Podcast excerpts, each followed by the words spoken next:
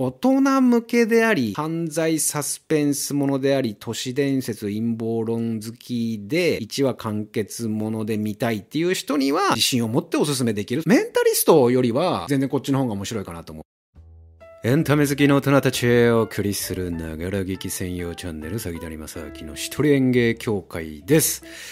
海外ドラマ、ブラックリスト。これは2013年9月からアメリカで放送されている犯罪サスペンステレビドラマシリーズになるわけですが、今日はこのブラックリストの話を前半でネタバレなしでお話しします。で、後半ネタバレありでお話ししますので、まだこのドラマを見たことがない、今度見ようかなと思っていた、気になっていたという人は、まあ前半の部分だけ聞いて、で、ここからもうネタバレしますよって途中で言いますから、そこから先は聞かないで、えーで、一旦そこで止めて、えー、まあ、配信なりね、DVD なり見て、で、またこちらに戻ってきていただければと思うんですが、えこのブラックリストという海外ドラマ企画、まあ、制作総指揮、企画、脚本はジョン・冒険キャンプかなこれ読み方、えー、という方なんですが、この方って、そんなに他のキャリアが、すごいなんかある人っていうわけでもないんだよね。この作品でバーンとこうね、第一線に踊り出たような人で、なんかパイロット版かな？何かをこう売り込んだりとかして、ようやく、なんか最初はダメだったみたいだけどね、ボツになったりとかしたんだけど、もうちょっとこういう風にできないか、みたいなことを言われて、えー、なんかなんだったっけな、ギャロの映画で 55LA だったか、なんかそういう映画のワンシーンでもそういうくだりって出てくるんだけど、本当に向こうってアメリカンドリームじゃないけど、そういうのあるんだろうね。あの、ターミネーターの監督なんだっけ？あの人。忘れちゃった。えっ、ー、と、ジェームズ・キャメロンだっけ？とかもいろいろこう売り込んだりとかして、テレビ局であるとか、配給会社であるとか、そういうところがこう買ったりとかね、権利を買ったりとかね。だからこう日夜なんかいろいろ考えて、チャレンジしようとしてる人っていっぱいいるんだろうね。でも、面白かったらさ、実績とかがなくても、こう、バーンとこうね、その脚本なり権利なりを買って、ドーンとこうね世の中に出していくっていう分かりやすいよね。なんかこう筋書きがさ面白いければ勝つっていうさその辺がさすがアメリカだなという感じがする。まあ今は分かんないけどね、えー、まあ感じがするんですが、えー、そんなジョン・冒険キャンプがあ、まあ、制作している制作総指揮を取っているこの「ブラックリスト」という海外ドラマ主演がジェームズ・スペイダーという男性でですね。この人もいろいろ出ている人ではあるんだけど、まあ代表作というか映画でね、俺が見たことある映画で言うと、セックスと嘘とビデオテープっていう映画、これ知ってる人いるかな？この映画は1989年の、まあ、映画なんですが、当時26歳だったスティーブン・ソダーバーグ脚本監督作品で、なんか結構カンヌだったか結構賞を取った、もらった作品なんだよね。で、そこで、カンヌか。で、パルムドールを受賞して、で、そこのまあ主演だったジェームズ・スペイダーが、男優賞もそこで受賞していると。割とこう低予算のインディペンデント系の映画だったんだけども、うん、でまあソダーバーグはね個人的にすごく好きな監督ですから多分うん。エリン・ブロコビッチとか俺見た時にすんごい面白いと思って、えっと、ジュリア・ロバーツだよねこれ。すごい面白いと思ってでこの監督のなんか遡ってって確かセックスとするビデオテープを見た記憶があるんですが。で日本で多く知られている作品でいうとオーシャンズイレブンだろうね。まあ、ソダーバーグは別にこのブラックリスト関係ないんですけど、おまあ、オーシャンズイレブンとかエリン・ブロコビッチとかを監督して有名なソダーバーグのデビュー作に出てたジェームズ・スペイダーがブラックリストというこの海外ドラマの、海外ドラマじゃねえや、海外ドラマの 主演なんですけど。海外ドラムって 面白いですね。自分で、えー、笑って、えー、もう、りゃもう世話ないんですが、えー、っと、で、他の、えー、ジェームズ・スペイダーが出てた作品、まあ、ちょい役で結構いろんな作品は出てるようなんだけども、でも、ここまで話題になったというかヒットした作品はおそらくこの、えー、ブラックリストが初めてじゃないかということで言うとちょっと遅咲きというかね。もう今60歳だか61歳ぐらいで、このブラックリストが始まった時点でまあおそらく50代前半ぐらいだと思うので、まあ、ちょっと遅咲きというか、日本で言うと小日向さんみたいな感じなのかね？小日向文雄さん。小日向さんも40前半ぐらいでも売れてたかな？でもまあ、なんかそんなようなね、えー、方で、で、このブラックリスト出てる他のキャストの、まあ、メインのね、キャストの人たちも、いろんなキャリアはある人たちなんだけど、うーんこのブラックリストっていうドラマはもう出てる人も作ってる人も全員この作品でスターダムにのし上がったっていうふうに言えるだろうね。そこまでいろいろ見てても、まあ、海外ドラマはまあ割とそうだけどね。うん、全般的にね。で、えー、このブラックリストは現在シーズン8まであって、でね、これがね、まあ、シーズン8までっていう時点でかなり長いなと思う上にね、ワンシーズン、一つのシーズンでね、20話以上あるんですよ。22話ぐらいまであるんですよ。だからまあ、ものすごい、なんつうんだろうな、まあ、長いですよね。長いので、うーん、僕も、えー、あ、ちなみに僕はね、シーズン4まで全部見たんですよ。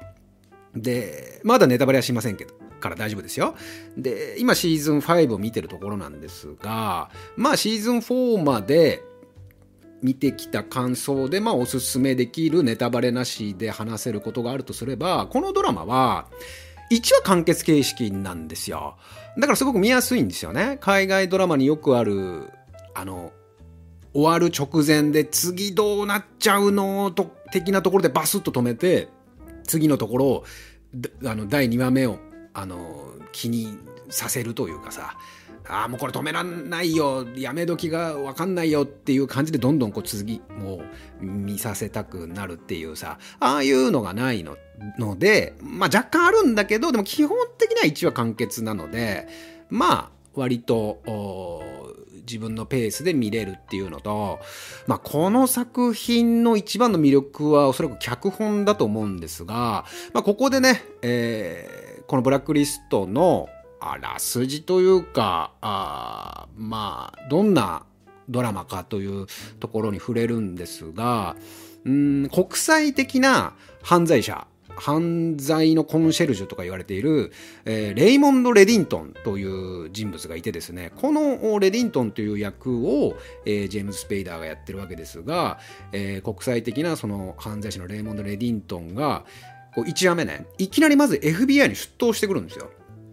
で、わレディントンじゃんみたいな感じになって、もう速攻捕まるんですよ。もうなんか顔の、なんか、あの、監視カメラで、顔がもうレディントンだってなって、もうバーってなんかもう緊急通報みたいなことで、バーって、あの、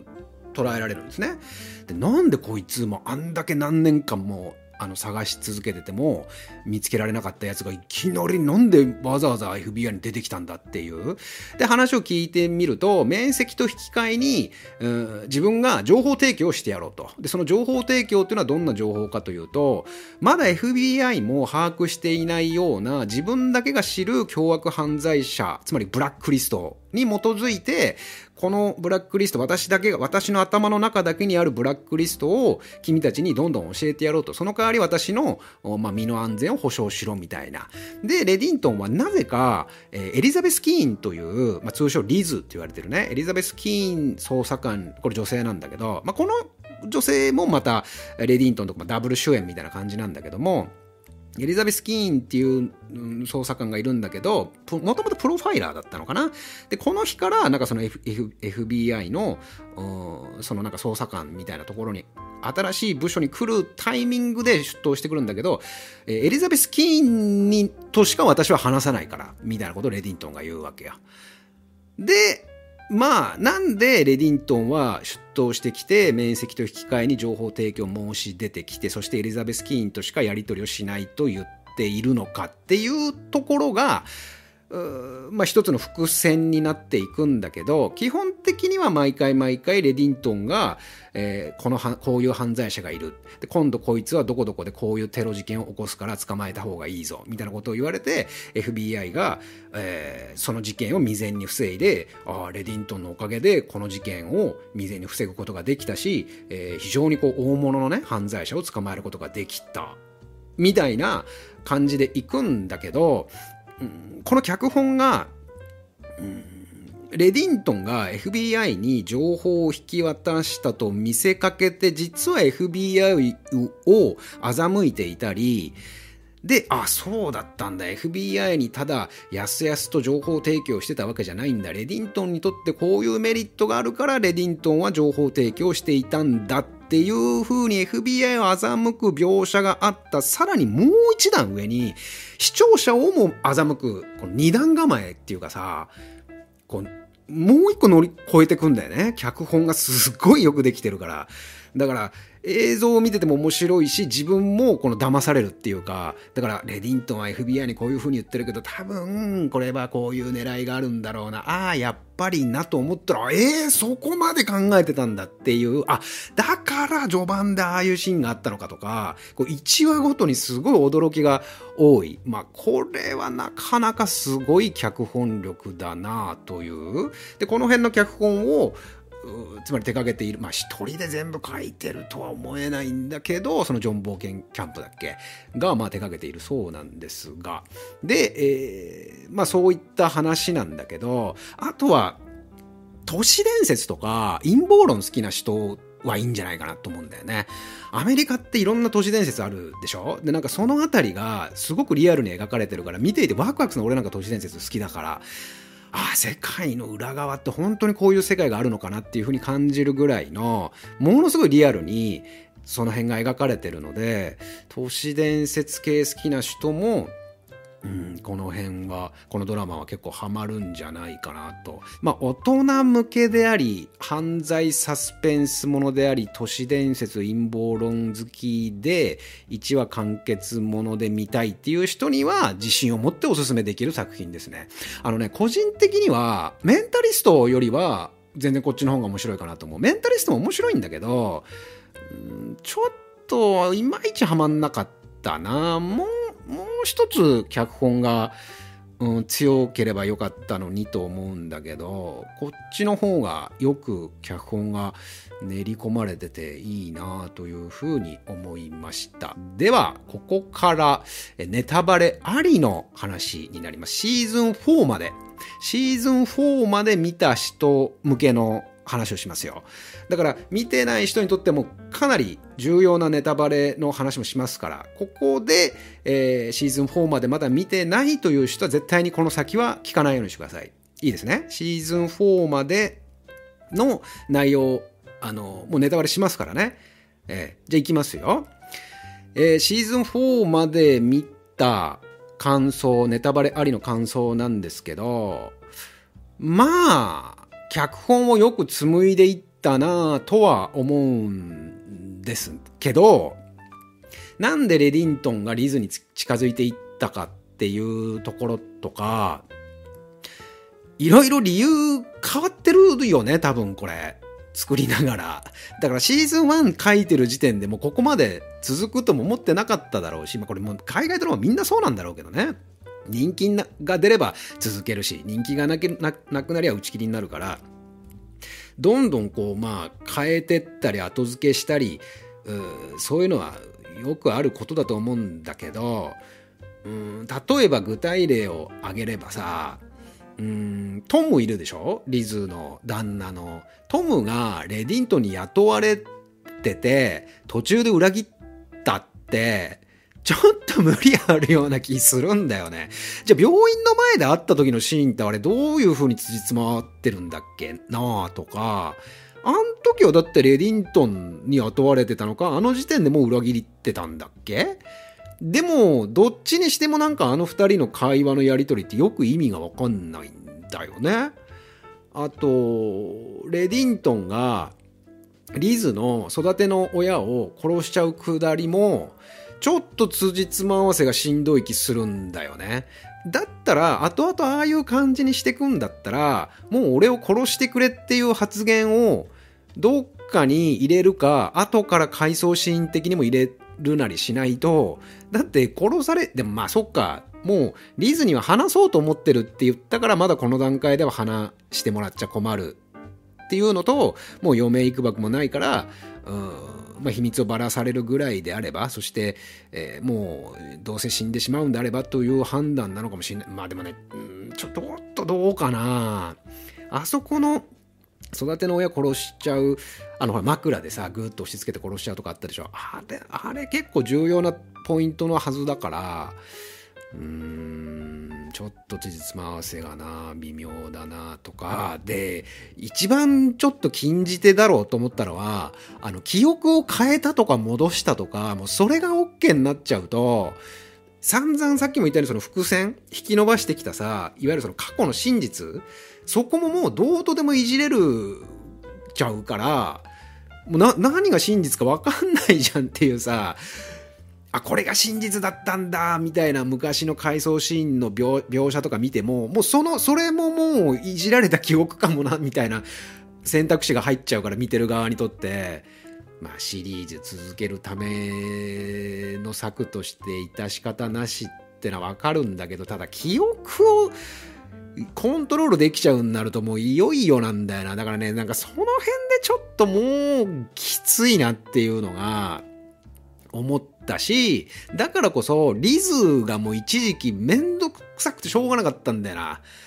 あの、ペーパーハウスの東京みたいな感じで、もうお前なんだよなんかレディントン嫌ったり戻ったり嫌ったり戻ったりってトムに対しても嫌ったり戻ったりってこの女ほんとっていう。でもあれももうしょうがないんだよね。もうストーリーがあっち行ったりこっち行っちゃったりしちゃうから、まあ、リズをああいうめんどくさい女にしないことにはもう成立しなくなっちゃってたっていうのがあると思うからね。うん、で、見てて思ったもん。もうトムだけはやめとけよ、みたいな。なんでそっちともう一回やり直すのみたいなさ、そんスパイだったんだぞ、こいつはっていう。お前何回そういうのでもう、なんかレディントンにもなんかいろいろ騙されたりなんかしてきたりしてんだよっていうリズに対してね。だから多分ねそう思われるっていうのがあるからもう脚本家も全力でさトムをよく描いたりとかするじゃない？あであの辺ももううまく辻褄合わせてったんだろうなとか。あとミスター・キャプランがベビーシッターやってたってのも後付けだろうな。あれあのキャラクターってすごい見事なチョイスだったんだよね。キャスティングが。なんかとても掃除屋に見えない感じがなんかリアルで、あ、実際なんかこういうご婦人がそういう犯罪集団の一味だったりとかして完璧な仕事こなしたりするとかなんかそういうのありそうだなみたいなまたキャプラのの見た目とかも含めてあのメガネとねすごくいいキャラクターだったからおそらく放送当時、えー、だんだんこうリアル当時さキャプラの人気ってすごく高かったと思うんだよね。あの、デンベなんかもそうだと思うんだけど。だから、デンベとか、ミスター・キャプランとかがどんどんメインどころにしていったと思うんだよ。だからシーズン4だよな。シーズン4なんてキャプラン VS レディントンっていうもう図式でいくしさ。うん、全体的になんかそのレディントンのチームってみんなユニークなんだよね。あの、人探しのプロとかさ、えー、拷問のプロとかさ、あの辺のキャラクターがすごくなんかユニークで、チームレディントンがさ、なんかちょっと恐ろしい人たちなんだけど、どこかこう、微笑ましくはないけど、うん、なんかみんなで一致団結して戦う、あとね、バズとかあんま喋んないけど、とか、なんかみんなで団結して戦ってるシーンとかは結構グッときたりするっていうさ、うん、だからなんか、この作品の人気の理由って、脚本力ももちろんあるんだけど、そのキャストの、うん出しどころがうまいと思うんだよね。決してそのレディントンとリズだけの話じゃないから、まあ、レスラー捜査官とかいろいろクーパー役の人とかめちゃくちゃいいしね、まあ、クーパー役の人が唯一結構キャリアがあ、まあ、キャリアというか割と知名度とかもねある人だとは思うんだけど。うんでもそうね。シーズン4まではまあなんだかんだのらりのらりくらりと見てこれたけど、シーズン5が、うーん、急に落ちたなっていう印象なんですよね。で、一応シーズン8まであるとすれば、まあ一応半分折り返しまで来たので、まあこれを撮ってるんですけど、シーズン5はもうちょっと別物だよね。もう、ただ、おそらくまたドカーンってどっかでシーズン5も、なんか衝撃的な、衝撃的なことを起こすんだろうなと思うんだけど、いやレうんレディントンが、だから俺が今見てるところってさ、シーズン5の序盤でさ、レディントンがキャプランにもうめちゃくちゃにされちゃって資産も全部金もなくなっちゃってうんなんかゼロからなんか建て、えーと、帝国再建をやっているところなんだけどさうんなんか再建復活していくところを面白く見せるのかまたは全然違う。実は資産とかがっつりあってとか。でキャプランがなんか金かなんかに届けたなんか遺体遺骨かなんかを今ずっと探してレディントンが探してて。でトムは実は受け取っていてその DNA 調べててみたいなところなんだけど俺が見てるところって。あとレスラーがえっとなんだっけなんとかえっと忘れちゃった名前。なんとかをちょっと事故というかねあの殺しちゃってそれを隠しててみたいなだからそういう続きが気にさせるような伏線はまたここでいろいろつけてんだけど、ちょっと取ってつけた感じもあってね。レディントンを丸裸にしたところが、ちょっと違って面白いでしょとか、まさかのあのレスラーが犯罪を隠してるところとか、キャプランが託したものは何だったのかっていうとこの伏線で、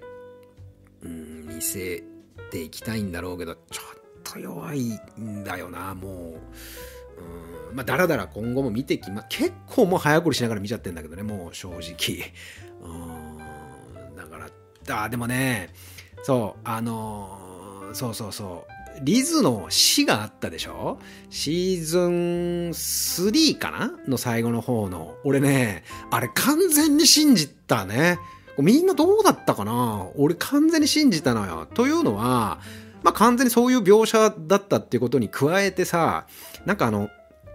リズ役の人が産休に入ったとかなんとかっていう記事をちらっと見ちゃったことがあって、あ、なんかちょっとふくよかになってきてたし、で、確かにその妊娠するような時期、あの、ドラマの中でね、だったから、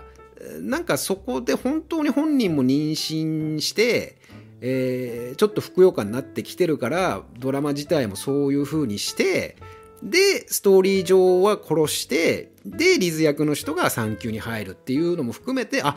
ここででもし本当に死んじゃうんだこんなメインの主演の人が。でもシーズン8まであるっていうのは分かってたまあだから当時リアルタイムで見てた人は本当にビビったと思うけどねただこっちとしては俺としてはシーズン8まであるのは知ってるからああじゃあそうか、ここで、ここからは、まあ、レディントンだけになるのか、みたいな。どういう、あれでいく？まあでも、でもな、リズなしで、うーんっていう風に思ってたらまさかのさ、ああ、そういうことかっていう。あの辺のつなげ方は結構うまかったかな。そこからキャプランを、うん、なんかそういう風につなげてって、で、レディントンと構想に発展させていくっていう、あそこはなかなかすごいアイディアだよね。うんで、あと、そのリズの父親が誰かっていうのも、脚本家はもうその都度変えてるだろうって気もするんだよね。もともと誰っていうふうにも決めてなかったような気もしてくるし、なんかこう書きながら、あ、やっぱり、だからそれもさ、記憶が変わっちゃうのと一緒でさ、あの DNA のさ、なんか証明書みたいなやつもさあったりとかするんだけどあれは、えー、レディントンがいじったんだとかさあれは偽の証明書だったとかさもうこれ一生もう一生できるじゃんそんなさ証明書さえ DNA さえあれいじったんだとかさで裏から手回したんだとか言えばさだからこんなんもしょっちゅうまだまだ変わりそうだなとか思うしね。だから1話完結で見せてるけど、サブストーリー的に伏線をずっと張ってて、ネタに困った時はその伏線回収で繋いだりするんだけど、その貯金がなくなってくるとさすがにしんどくなるから、もうシーズン5ではちょっとその貯金がもうない。でもやっぱ8までやってるっていうからまあすごいよな。個人的にはね、やっぱウォーキングデッドしかりシーズン5ぐらいまでが限界なんだよね。だから話数で言うとさ、5、60、5、60、70話ぐらいがどんなに面白い作品でも限界なんじゃないかなうん12話だったとしてそうね670話ぐらいかねどんだけ引っ張っても70話ぐらいだと思いますよ。で、えー、ブラックリストはもう1シーズン20話ぐらいあるから、もうシーズン4が終わった段階でもう80話、90話ぐらいいってるんですよね。そう考えれば、もうしんどくなるのは当然でさ、でも、キャストも、冒険キャンプもみんなこの作品でアメリカンドリーム手に入れてるみたいなとこあるから気合でやってこれてるんだろうなとは思うんだよねここまで。でまだ続くんでしょ？シーズン9とかまで行く完結してないよな多分な。もうかなり惰性運転になってると思うんだけどねだから僕もこの先どこまで見るか分かりませんがまあ、うん、やっぱレディントン役のねうん。人がやっぱいいからね。あの声優さんもすんごいこれ全体的にものすごく合ってるからね。あのそうそう。えっ、ー、となんだっけ。ジェームズ・ペイダーががすごいいいのでこの人のキャラクターがさ声優も含めてね。だからうんまあ見るけどちょっとともいい、うん、かなりほんとさっきも言ったけど早送りして見ちゃってるけどね。だんだん見てるとさ、もう分かってくんじゃん。あここはリズとトムがただイチャイチャするだけだなとかさ、昔だったらああいうの興奮して見てたけどさ、もう別にこんな、あの、本当に脱ぐわけじゃねえしなとか思いながらさ、もう色気よりもさ、もう内容の放棄になっちゃってるからさ、もういいやいいやとかさ、ここは多分ずっと家の中探し回って最終的に犯人誰もいねえみたいなオチだろうなとかもだんだん分かってくる。どんどん飛ばしながら 見ちゃったりとかさ。で多少は薄まるわなワンシーズン20話でやってたらね。でも話数が多ければ多いほど仕事になってそれがまあ収入にもつながるわけだからまあ制作チームとしては辛いけど、うん、まあ気合でなんとかね、今まで仕事がなかったことを考えればね、大きなね、仕事がなかったことを考えればもうやってるだろう、やってるんだろうけど、まあでももうそろそろ限界は来るだろうね。難しいよね、キャリアとか考えると一時期のあの堺雅人さんじゃないけどねいくら当たったからといってそればっかもうずっとやっちゃうと半沢とかねすぐやっちゃうともうその役しかできなくなっちゃうとかそういう役でしか見られなくなってしまうというリスクがあるからでもおそらくこのここに出てるキャストの人たちってまあレディントンのねあの人はもう50代60代とかだけど他の人たちもでも30ちょい過ぎとか40前後だったりするからもうこの役しかイメージつくとかつかないとか言ってる年齢でもないからさもう最ラスト勝負だぐらいの感じで臨んでるところもあったと思うから、